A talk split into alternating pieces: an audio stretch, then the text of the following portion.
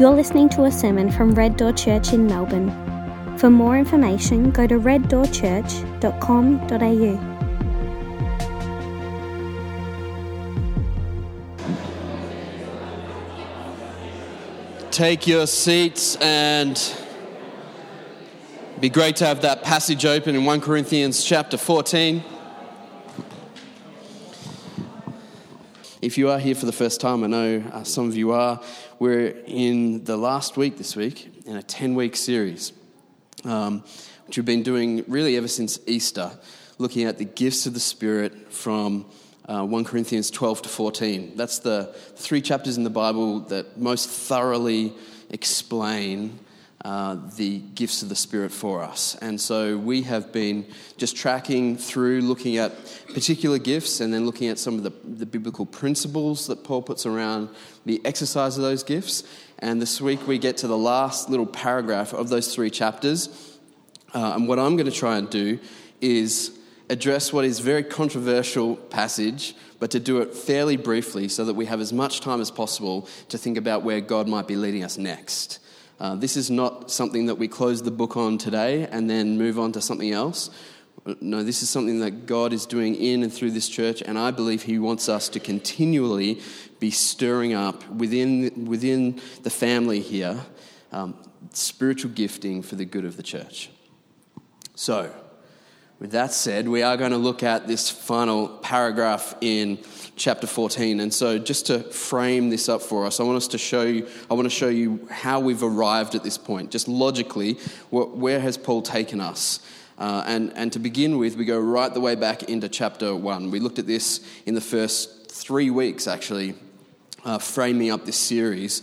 And in chapter 1, Paul just, just praises this church in Corinth. And, and we know, having read the whole book and, and both letters, we know that this church is struggling big time. We know that they have serious issues that Paul is going to address throughout these two letters. And yet he still begins with this great thanksgiving for the church in Corinth. And, and I want you to highlight verse 4 to 7 uh, just to see where he knows they are in, in respect to their giftedness. He says, I always thank my God for you because of the grace of God given to you in Christ Jesus, that you were enriched in him in every way, in all speech and all knowledge.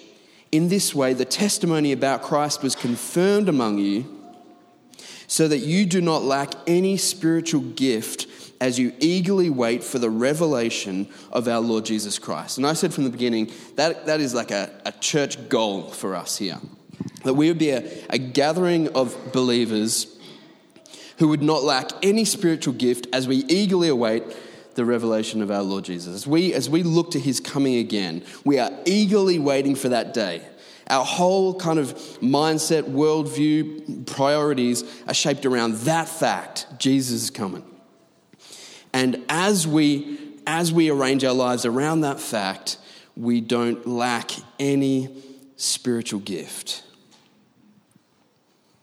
And then he goes on, and, and, and the very beginning of this series in chapter 12, the first verse of chapter 12, he says, Now concerning spiritual gifts, brothers and sisters, I do not want you to be unaware.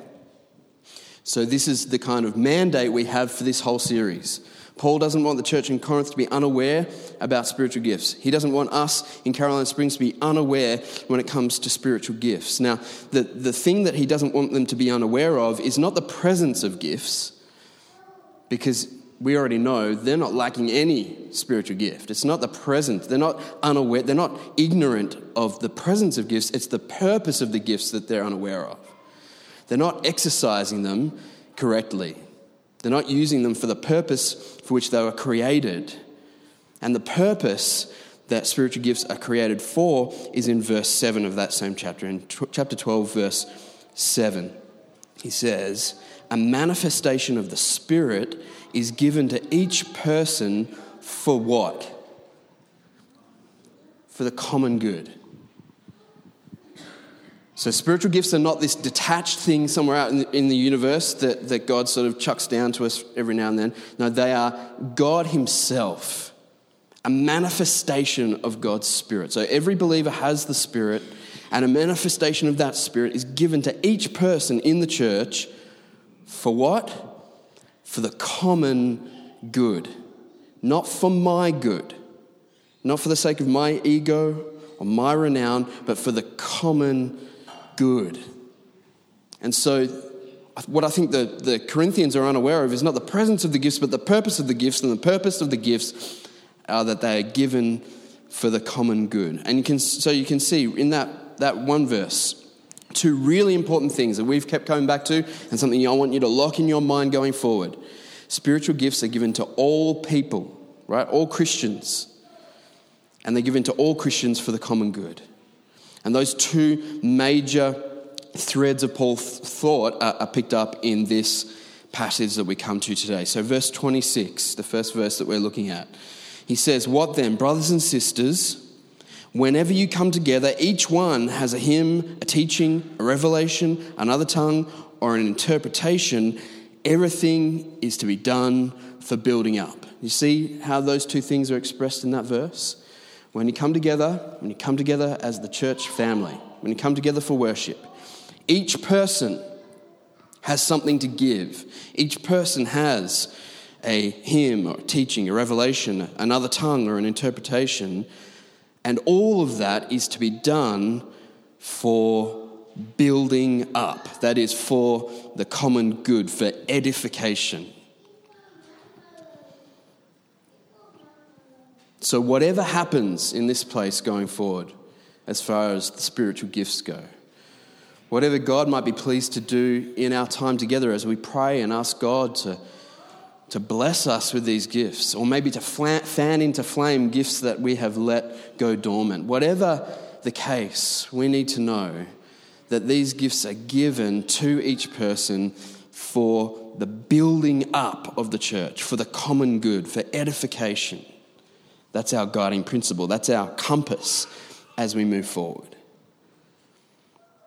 And so, because gifts are given for the building up, for the common good, therefore, Paul addresses three things, three issues that are manifesting themselves in that church and will manifest themselves in our church if we're obedient in eagerly desiring spiritual gifts. All right, so three things. I just want to address these two things. I'm not going to go deep into it. We could spend the rest of our lives here, okay? I want to get on to the, the next steps. But three things. So, first thing, um, tongues. It's about the gift of tongues. We did a whole week on this last week. Um, so I'm going over some old ground, but it's, it's, we really need to address it because he addresses it. All right, so tongues, uh, he says there needs to be one at a time, they need to be interpreted. So that's verse 27 to 28. We'll come back to this, all right? This is what he says If anyone speaks in another tongue, there are to be only two, or at the most three, each in turn, and let someone interpret. But if there is no interpreter, that person is to keep silent in the church and speak to himself and God. All right? That's tongues. Prophecy is the next thing he addresses. So he says prophecy in verse uh, 29 and following. He says, Two or three prophets should speak, and the others should evaluate. But if someone, something has been revealed to another person sitting there, the first prophet should be silent. For you can all prophesy one by one, so that everyone may learn and everyone may be encouraged. All right? Tongues and prophecy. And then he says, you know, the, your favorite passage and mine women should remain silent. All right? Verse uh, I tell you what, this is why most preachers don't preach through whole books of the Bible, all right? You're much better off just taking a, pat, no, come up with your own idea and then just attach a Bible verse to it. That's the safest way to do it, all right? You preach through whole books of the Bible, you have to preach through really weird or uncomfortable things. All right, so here's, here's, here's what he says. We'll get to this again. Women should remain silent. Verse 34 to 35. He says, Women should be silent in the churches for they are not permitted to speak, but are to submit themselves, as the law also says. If they want to learn something, let them ask their own husbands at home, since it is disgraceful for a woman to speak in the church. All right, so tongues, prophecy, women. And these three things he addresses because of what he's already said. Everything is to be done in order to build up the church. So let's have a, a, little closer look at those three things, and, and then we'll get on to where we go from here. So, first of all, what I'm trying to do is answer the question here why is he giving these, these commands? Why is he giving these guidelines? Why is he framing up these kind of boundaries around tongues and prophecy and the role of women? Why is he doing that? Let's look at the, the first one here the gift of tongues, all right? Remember, our guiding principle is that the gifts are given for edification. The gifts are given to build up the church, to strengthen the body of believers. So, therefore, if that's the case, speaking in tongues needs to happen one at a time. Right? The story says that clearly in verse 27 to 28. It needs to happen one at a time. Why? Because if everyone speaks in tongues all at the same time, it's chaotic and there's no way that we can interpret those tongues that are being said. And so Paul has said elsewhere, remember in chapter 14, you might do that, you might be edified by that, but no one else is. You're edifying yourself by exercising this gift between you and God, but no one else is strengthened by it because we don't know what you're saying. And so if we say it all at once, there's no way of it being interpreted, so there's no building up of the church, no edification, no common good. It's exactly why he says needs to be one at a time. That's why he says there needs to be an interpretation in verse 27. So we've made, again, you need to go back to last week to hear a thorough exposition of this whole idea of tongues. But the, the point is this while you might be free to, to, to exercise your gift of tongue speech to your heart's content in private, and be massively edified by that in your own relationship with God, as far as the public gathering goes, there needs, whenever there is a, a tongue given, there needs to be an interpretation so that everyone can be encouraged. Notice he says in verse 27 um, whenever you come together, uh, sorry, verse 26, he, he anticipates that you have an interpretation before you get to the meeting. Whenever you come together, each one has a hymn, a teaching, a revelation, another tongue, or an interpretation. So I think the idea is if you're going to share your tongue privately, you already know that there's someone here, either yourself or someone else, who's able to interpret it. Why? What's the foundation for all this? Again, it's the fact that these gifts are given to encourage, to build up for the common good. So he says, verse 39 to 40 So then, my brothers and sisters, be eager to prophesy, do not forbid speaking in other tongues, but everything is to be done decently and in order.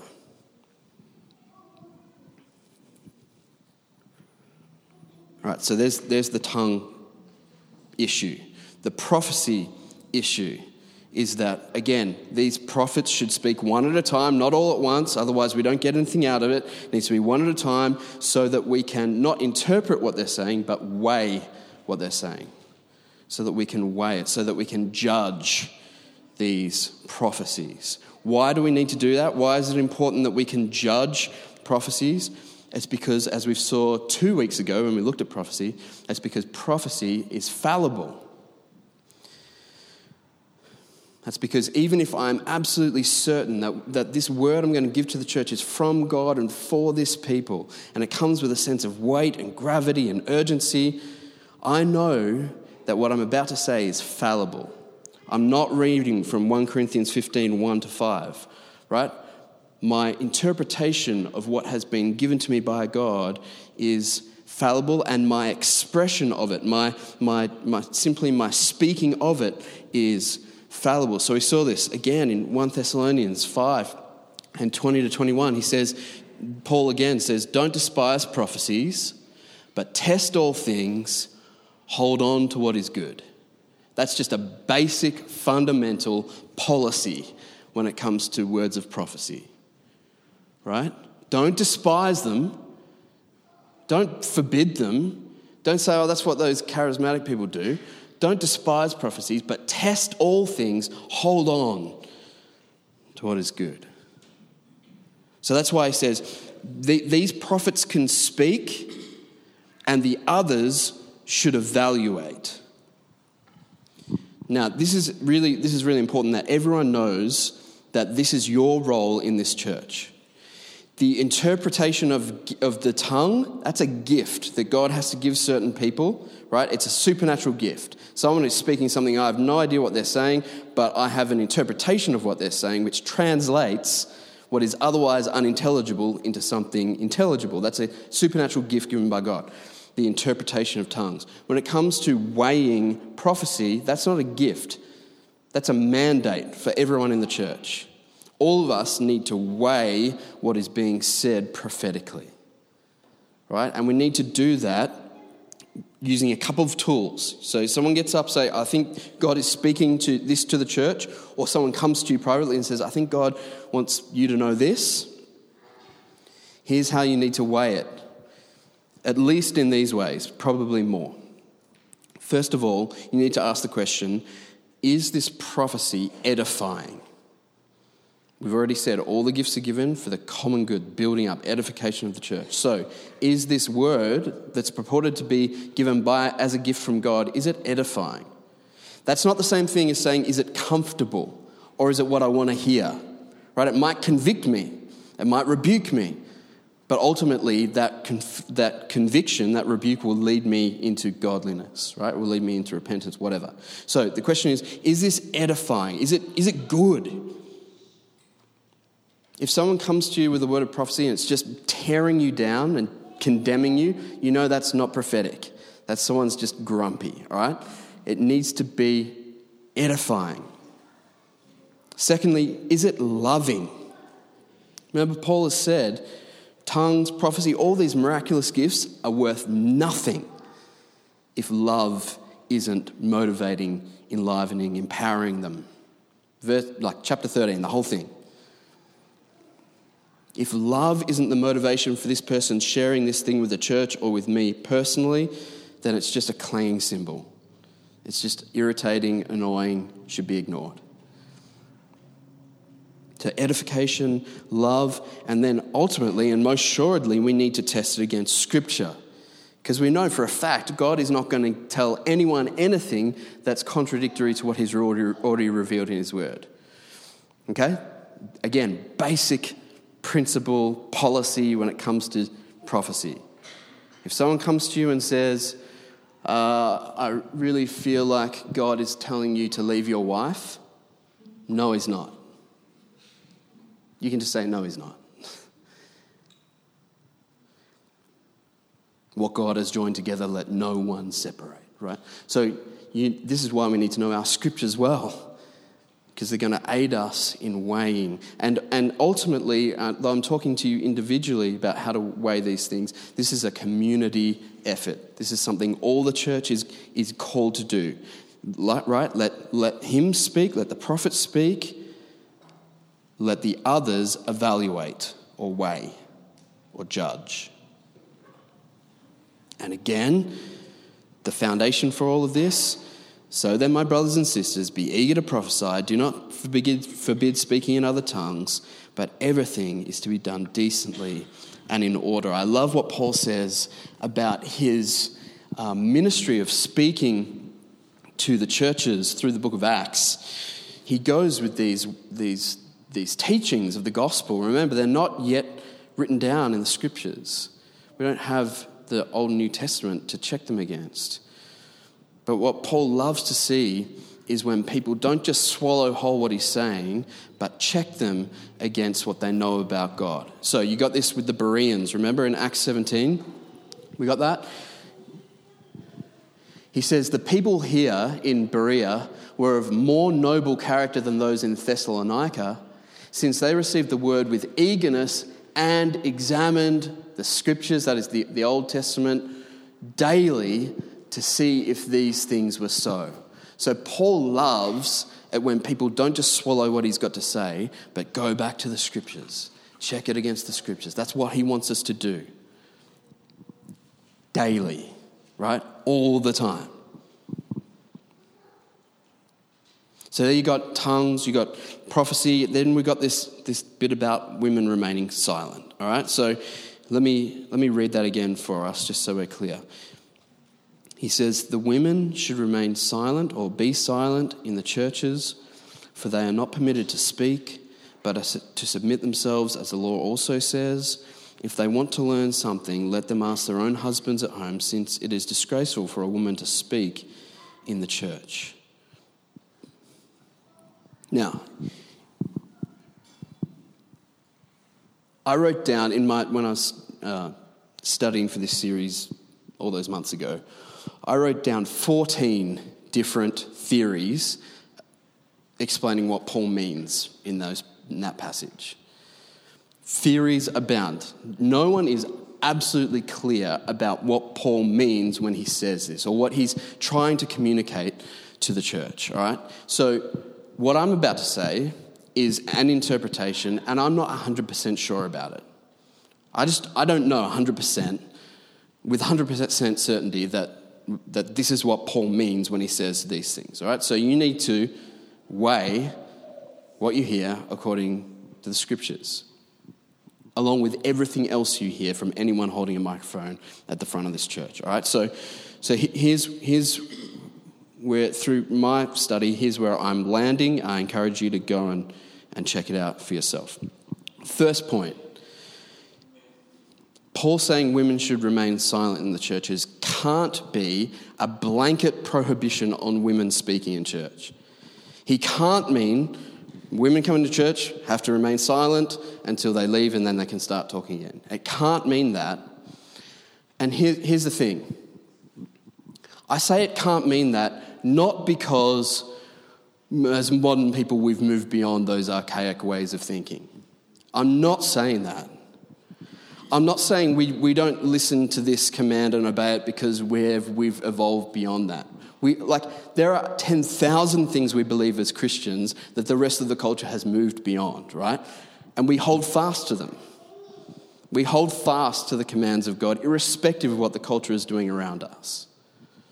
So, whatever I'm saying here, it's not because we're so much more advanced than they were. I say this can't be a blanket command for women to remain silent because in this very book, in chapter 11, Paul encourages women to pray and to prophesy in the gathered church. Now, they can't do that silently. That would be silly, all right? That, that, that doesn't make any sense. Now, whatever you think about the role of women in preaching, and we addressed this in 2017 in June or something, we did in this series where we were addressing tough questions, and I told you I through that that series and study, I had changed my mind about this. I'd gone from thinking that women shouldn't preach to saying that women should, uh, and they should be encouraged to. So again, one's mind can be changed on these things, but. Whatever you think about women preaching in church, Paul definitely says they should pray and prophesy. So, and in this very book, it's not like that was in a book he wrote a while ago and then he's changed his mind. Like in this very letter, he has said, Women, pray, prophesy in the church. So it can't mean silent and remain silent always. You can see he uses the word silent twice in this very paragraph without meaning blanket silent forever, right? He says when if there are multiple people to, to speak in tongues, one at a time, others remain silent. Prophecy, same thing. So he uses the word silent without meaning shut up forever. Okay, that's what I'm trying to say. And he expects women to be speaking in the service. So that actually makes it harder to figure out what he's saying then, right? It makes it more complicated than it appears. Here's what I think he's saying. Again, not 100% sure, but I think the clue to what he's getting at comes in what he tells them that they should do.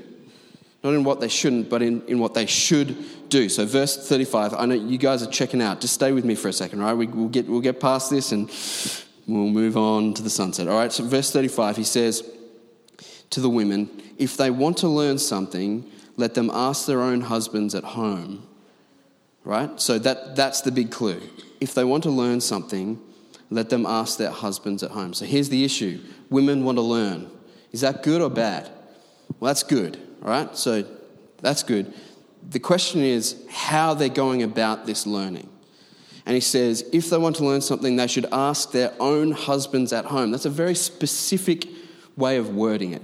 They should ask their own husbands at home. So here's where I think he's coming from. I think the issue in Corinth is that in the, the first century culture that they were doing ministry in, gathering in, doing church in, it was really inappropriate for a woman to ask another woman's husband something in public. It seems quite clear that that was the case from what we know from just learning history of the time. So there's, there's one quote I want to share with you from Chris Forbes, and this is what he writes looking at the first century context. He said there, there existed a strong prejudice against women speaking in public and especially against their speaking to other women's husbands. In a society with strictly defined gender and social roles, such behaviour was treated as totally inappropriate. And so, if that's true, then it would make sense that Paul is giving this strong command for women not to do anything that was seen as outrageous in the gathered congregation. Why? Because he wants everything to be done decently and in order, verse 40. Because, verse 33, God is not a God of disorder but of peace, right? And so, if, if it's true that the context of the time saw this as a really inappropriate thing that would disrupt an otherwise peaceful gathering, then it makes sense that he would put this prohibition on women to, rather than doing this in the service, and rather than asking other women's husbands, to ask their own husbands at home, outside of the gathering. So, if all of that is true, and I'm fairly sure it is, but not 100%, if it's true, then that would be a culturally bound prohibition that wouldn't apply to us today. Why does it not apply to us today? Because David Veal doesn't care if Ali Veal asks me a question in public. It's just not a thing for us. Right? No, no one cares. And so it's not, if it happens, it's not disruptive, it's not contra to what Paul wants for the gathered church. And so in that case, it doesn't apply to us because it's just not our thing. It just doesn't, it's not a thing for us. Now, while that the particulars of the prohibition don't apply to us, the general rule does. Don't do anything that causes a big disruption in church. Right? You just add in whatever it would be for us that would be really inappropriate. I'll tell you what would be inappropriate for us. I'll tell you a story. This became really clear to me this last Sunday. I came to the Dinka language congregation to their meeting last Sunday. They had a visiting bishop from South Sudan, and it was a big deal. And, and I, was, I got seated. In fact, I displaced the, the man that was sitting here. I was brought to the front. He was told to go somewhere else, and I was sat here, right? So, first culturally weird thing to happen to me in that service, the first of many, right? And then while the, the bishop's up here, oh, first of all, I'm not wearing robes, I'm not, I don't have a collar.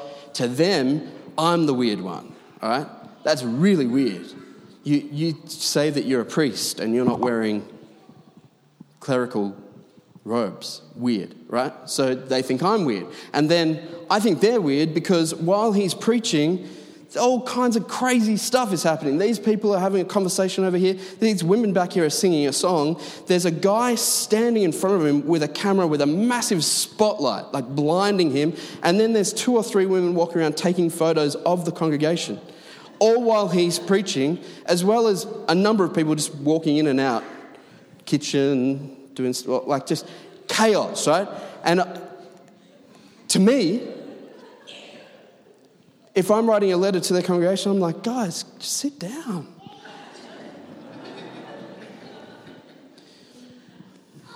But to them, no problem. Like, no one is struggling the slightest with what's going on. It's perfectly normal.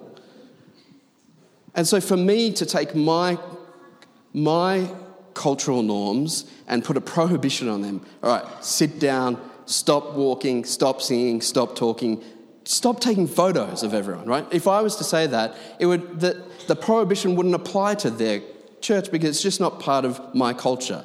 That's what I'm kind of saying is going on here.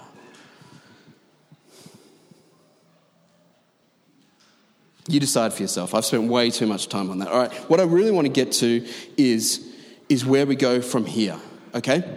Where we go from here is really important. Because if where we go from here is just to go, all right, spiritual gifts done, and tick that off the list and then move on to something else, we've failed. We failed because our mandate in spending 10 weeks here was to ask God to be reorientating us dramatically to be more in step with His Spirit and what He wants for our church, to be more aware of and available to the working of His Spirit in us for the good of the church. As well as that, we have express commands from God that we've looked at over and again that cannot be ignored, that are not culturally bound. Commands like eagerly desire spiritual gifts, especially that you might prophesy. That's a command given by God that we ignore to our peril. And so, where do we go from here is a really important question. How do we continue to stir up the gifts of God in this people for our good? So, if, you've, if you are a good, good person and read through the study guide that we put out, you'll notice that it finishes with a kind of a summary and then some next steps. So that's basically what I go, want to go through here. Then we're going to sing, and then we're just going to have a, a time of prayer, asking God to do all of this stuff that He's been beginning to do over these past couple of months. All right, so first of all, I want to look at four statements that I hope kind of summarize a lot of what we've been saying over the last few months. All right, four statements to summarize. Number one, and if you've just been tuned out the whole time, I understand. But please listen to this, all right? Please take note of this.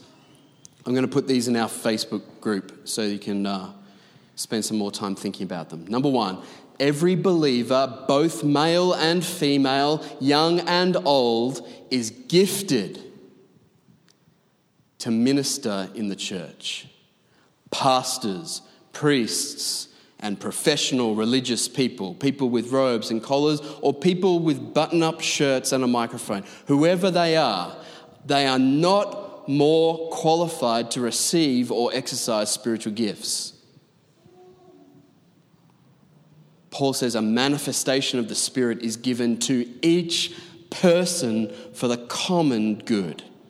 That's number one. Number two, Spiritual gifts are designed primarily for the building up of the church. They ought to move you outside of yourself to serve others for the common good. Number three, spiritual gifts exercised without love are worse than useless. They are irritating and offensive, a noisy gong or a clanging cymbal. Gifts will cease when Jesus returns, but love lasts forever. Number four, tongues and prophecy are more susceptible to abuse, and some of us have suffered as a result. However, the antidote to these dangers is not to despise the gifts, but to properly exercise them in conformity to God's word. All right. So, where do we go from now? What are our next steps? I don't know. I mean, I don't know exactly, but I do believe that God is wanting to do great work in this church, in us, for our good and for His glory. I do believe that God this morning is calling on some of you to, for the first time, express a desire for spiritual gifts. Maybe for the first time for the first time to obey that commandment, eagerly desire spiritual gifts. And I believe that for some of you, He wants to rekindle gifts that have laid dormant for too long. Some of you who, who is gifted to minister in the church and you have neglected it, maybe out of fear, maybe out of burnout, maybe because you were told those gifts don't exist anymore. I don't know what it is, but I do believe that some people have like, like a, just a flicker of a flame, or maybe it's just coals, or um, just like a, a smouldering place where a flame once was. And I believe He wants to reignite that. I believe that He's calling us to, oh man, to throw ourselves into prayer. I believe he's, he's calling us to throw ourselves into prayer, like body and soul into prayer. Like we can get rid of everything else we do as long as we pray and devote ourselves to prayer. You're going to hear more about an opportunity to do that uh, at the end of the month, a little later on. I believe he wants to do a lot of things, even this morning, as we gather together. So let me just give you a, few tips, all right? Seven tips sounds a bit pretentious. I don't know. Seven seven encouragements for growing in the gifts. Okay, here we go. First of all, acknowledge from the outset that you can do nothing to force God's hand. All right, God is the giver, you are the receiver. You don't take his hand and force him to, right? You do nothing to force God's hand. Whether or not God gives you a particular gift is entirely dependent on His will. I shared with you last week that I've prayed multiple times to receive a gift of tongues. I've never received it. Why? Because I'm not the giver, God is, and I can do nothing to force His hand. If God doesn't choose to bless you with a particular gift, rest assured. Read that. Rest assured he has other equally important plans for you to help build up the church. All right, let's keep moving. What's the next one? Eagerly desire all of the gifts, exclamation mark. Make growing in the gifts a consistent focus of your prayers. That's a good test. Do you really want to be gifted by God? I think a test is are you still praying about this in six months' time?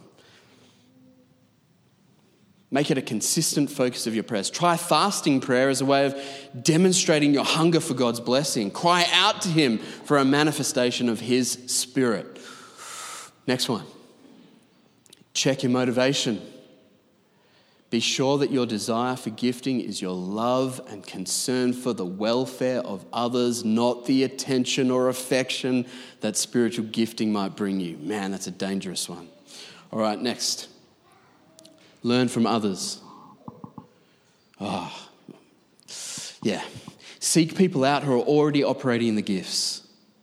Ask them questions, listen to their stories, learn from their mistakes, learn from their mistakes, learn from their mistakes, and be encouraged by their testimonies. This is a community project, my friends. Next one regarding prophetic words for individuals. All right, so you believe that God has given you a word to communicate to an individual. I've seen that in this church used for profound good. Like, glory to God, hallelujah, good. That wouldn't have come, presumably, if that person hadn't been confident to share the word that God had given them. All right, so regarding prophetic words for individuals, if you think God has revealed something to you for the edification of another believer, first share it in confidence with trusted and mature Christian friends who can help you weigh the message. I think that's just a good just a good policy to have, all right? Now, next one is equally important. Be willing to risk being wrong. Step out in faith and humility. I may have this wrong, but I think God may have put something on my heart for you. There's humility in that statement. Resist the temptation to say, Thus saith the Lord, or This is the will of God for your life. Remember, we know in part and we prophesy in part. I heard a story of a friend of a friend in the UK. They have an Anglican church which is quite charismatic and encourages the the gifts. They also have a, a time each week for sharing experiences of exercising gifts. And so my friend who's from America was in this church in England. He was there at the week where a lady got up and said, I want to share my experience with you of sharing a word of prophecy, a word of knowledge. specifically to someone on the train. I just I saw this person on the train. I really felt like God had a word for me to share with them. It's quite specific about a situation they were in. And so I went and I just shared it with them. And she said it was completely wrong. Like, not even a little bit right in any way. Completely off base, totally wrong. And this American friend of mine said the whole congregation clapped and applauded. And he was like, What is going on here? And he went to the vicar and said, Why did everyone applaud when someone shared a testimony about failure? And he said, Because we want to encourage courage, not success. Right? We want to encourage stepping out in faith, not merely spotlight all the good things that come of it, all the successes. I thought that was really important. Why? Because it reassures people that we can get things wrong. That's okay. That's part of what we do. We apply exactly the same logic to anyone who comes and preaches, right? We know that they might not nail every single point perfectly, and yet we still receive it with joy and we still encourage them for stepping out and blessing us with that ministry. Got anything else? I think there's one more. Yes. Let's finish on the, the most important thing immerse yourself in God's word. If, you, if you're going to obey God and eagerly desire spiritual gifts and then step out into ministry and exercise them for the good of the church, then you're going to need to be tethered very strongly to God's word. Immerse yourself in it. Scripture is our final authority on all things. God will never reveal anything to anyone that is inconsistent with His word, His character, or His ways. We must immerse ourselves in God's word. I want to leave you with something that doesn't come from 1 Corinthians 12 to 14, not from 1 Corinthians at all. I want to leave you with something that Paul says to his little protege to his son in the faith, to Timothy. And I want us to, this to lead us into praise and also to prayer. This is what he says in 2 Timothy 1. Paul to Timothy, he says, I remind you to rekindle the gift of God that is in you through the laying on of my hands. For God has not given us a spirit of fear, but one of power love, and sound judgment. That's a good summary of everything that we have said. God is calling on each one of us to kindle and rekindle the gifts that He has given us for the common good. And to do that not out of fear, not to let fear discourage us or dissuade us, but to remember that the spirit we have is one of power and love and sound judgment. What a summary of everything that we've said. And what an encouragement to us now as we respond. Let me pray for us. Father, I do believe that you want to do amazing things among us.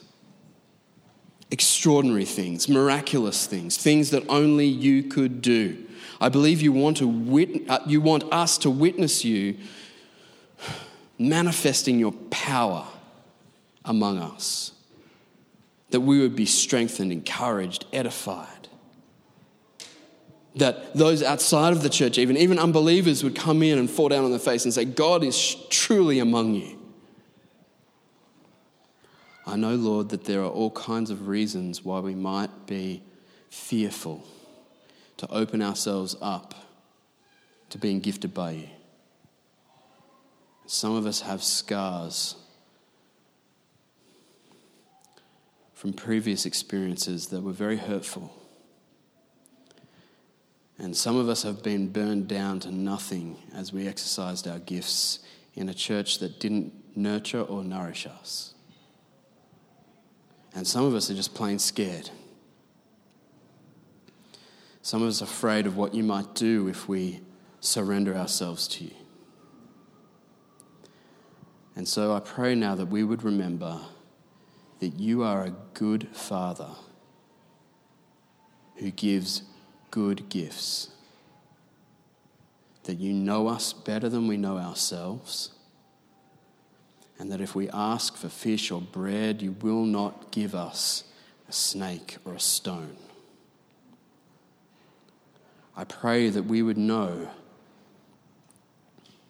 what Timothy was told by Paul, that we would know it for sure, that we have not been given a spirit of fear, but of power and love and sound judgment. So, as we move now into a time of praise and a time of prayer, and really a time of surrendering ourselves to you and asking that you would move among us, I pray that you would.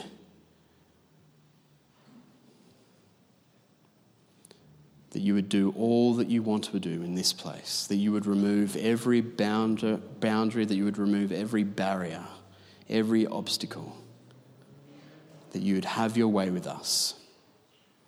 In Jesus' name, amen.